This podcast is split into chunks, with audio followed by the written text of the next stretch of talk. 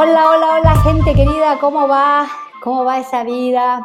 Bueno, les cuento que les voy a empezar a grabar una, una seguidilla de podcast con un tema que me parece absolutamente fascinante, que se llama las reglas espirituales para ganar dinero, para atraer dinero. Las reglas espirituales para atraer dinero y les voy a enseñar distintas técnicas. Ustedes saben que soy metafísica y que los metafísicos estudiamos todas las religiones, no estudiamos solamente uno, todos los grandes sabios de la humanidad.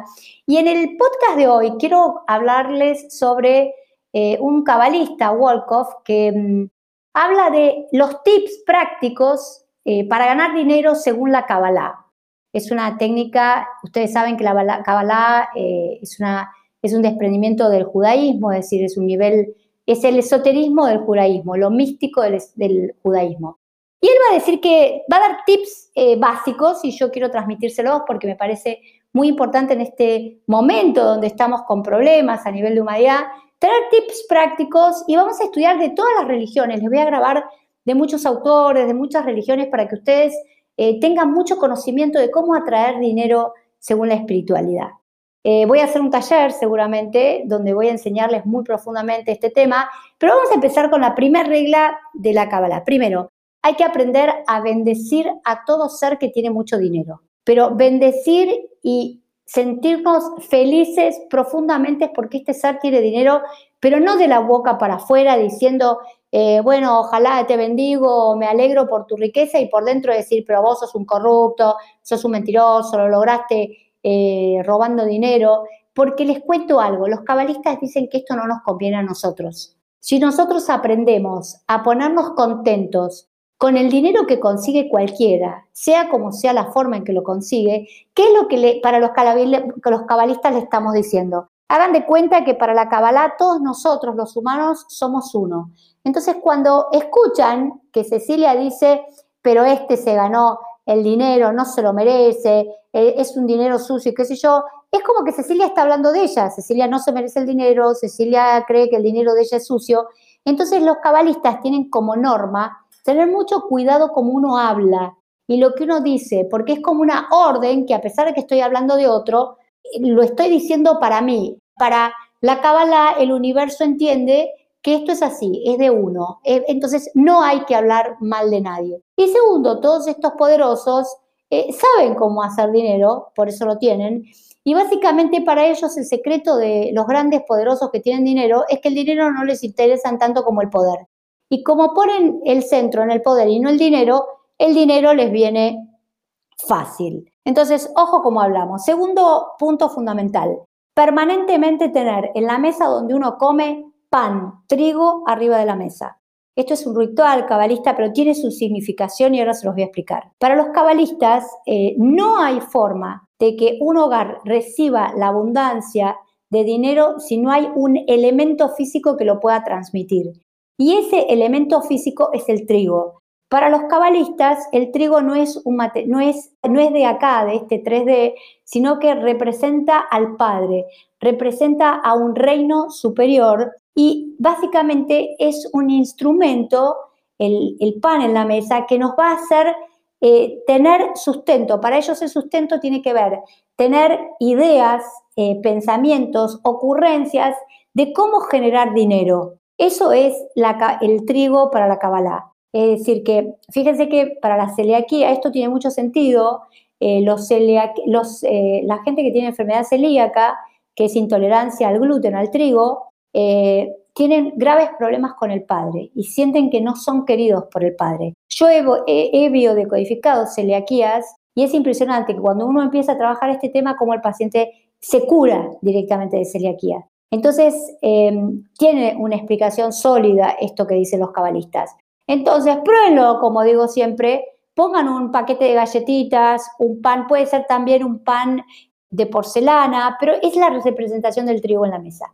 El tercero, para los cabalistas, eh, si vos sufriste una bancarrota, un divorcio o una enfermedad grave o no tenés dinero, es porque sos egoísta, porque el dinero en algún punto lo querés acumular y no haces fluir, qué es lo que ellos aconsejan. El dinero cuando lo tenés en tus manos es o para invertirlo o es para eh, ponerlo en un proyecto que para vos pueda ser bueno, para darle a otro o para dárselos, no en forma de limosnas porque ellos no están de acuerdo con la limosna, sino para darle a otro para que pueda generar también flujo de dinero y que pueda seguir moviéndose este dinero. Para los cabalistas hay un secreto y ellos dicen que el alma, eh, cuando entiende que el único motivo por el cual encarnó es para aprender a dar, ahí en ese momento, cuando vos te importa mucho más, ¿qué le vas a ofrecer al otro? ¿Qué vas a darle a la humanidad para que la humanidad sea mejor? En vez de cuánta plata vas a ganar, dice que cuando vos entrás en ese punto de el alma da, eh, abrís las puertas hacia el flujo ilimitado de dinero. Y esto es muy eh, importante porque ellos no creen en la suerte. La suerte para los cabalistas es estar en el momento oportuno, en el lugar oportuno para aprender. Eso significa la palabra suerte en la cabalá.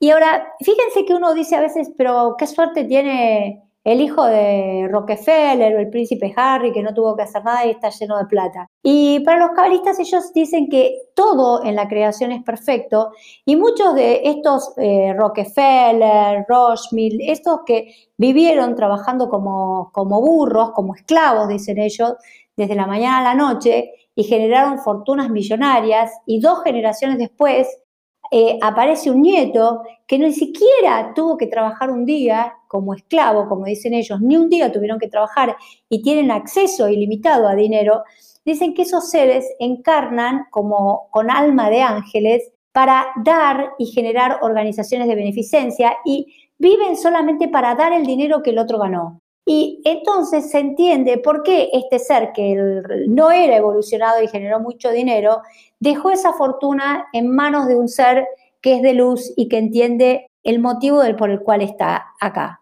Otro tema eh, importante, hay que enfrentarse a todas las programaciones que vienen de nuestros padres que nos hacen no acceder al dinero. Por ejemplo, la más mentirosa para la Kabbalah la más falsa, la que menos encaja en la realidad, es que hay que trabajar mucho para tener mucho dinero. Fíjense que los grandes líderes del mundo no trabajan mucho. ¿Por qué? Porque conocen las reglas de cómo se gana dinero en este planeta. Es mentira que para ganar dinero hay que estar trabajando como esclavos. Esto es una gran estafa. Es muy importante que sepamos que cuando nosotros nos conectamos con el propósito de, por el cual vinimos, es decir, si nosotros nos levantamos a la mañana pensando, yo voy a ejercer de médica para ganar tanta plata, esa es la forma en que nunca voy a tener dinero y voy a tener que trabajar como esclava para ganar dinero. Si yo me levanto a la mañana diciendo, yo me voy a levantar hoy para ayudar gente y lo que gane no me importa, esa es la forma para la Kabbalah en que el dinero va a fluir a vos en forma ilimitada. Eh, primero, ir contra estas mentiras que dicen con, tenés que forzarte, el dinero es para pocos, el dinero corrompe. Ellos dicen que hay que escribirle una carta al padre o a la madre si están muertos y decirle, no creo más en tus mentiras, en esas mentiras que vos también recibiste, y si están vivos, decirle, mira, a partir de ahora esto no lo acepto, no es verdad. Por otro lado, eh, es muy importante eh, los hechos. Ustedes saben que del 100% de la humanidad, el 98% de la humanidad gana menos de 1.500 dólares por mes. Es decir, que solamente el 2% de la humanidad es rico, porque gana más de 1.500 dólares por mes. Y dentro de ese 2%, la mayoría del tipo el 85, el 90% del dinero lo tiene el 0,5% de personas. Y para los cabalistas dicen que ellos saben las reglas, ellos conocen las reglas y que nosotros, los que quizás no estamos eh, en, el, en, el, 2%, en, el 2% o estamos en el que linda en el 2%, eh, es que todavía no conocemos las reglas de generación de dinero acá. Por último, quiero cerrar esto ¿Cuál es el objetivo para ellos de la encarnación? Tu alma vino para purificar tu enfoque y tu enfoque es solamente dar. Cuando vos sabes cuál es tu misión, qué es lo que tenés que hacer para la evolución tuya y la evolución de todos, ahí es cuando vas a llegar al dinero ilimitado.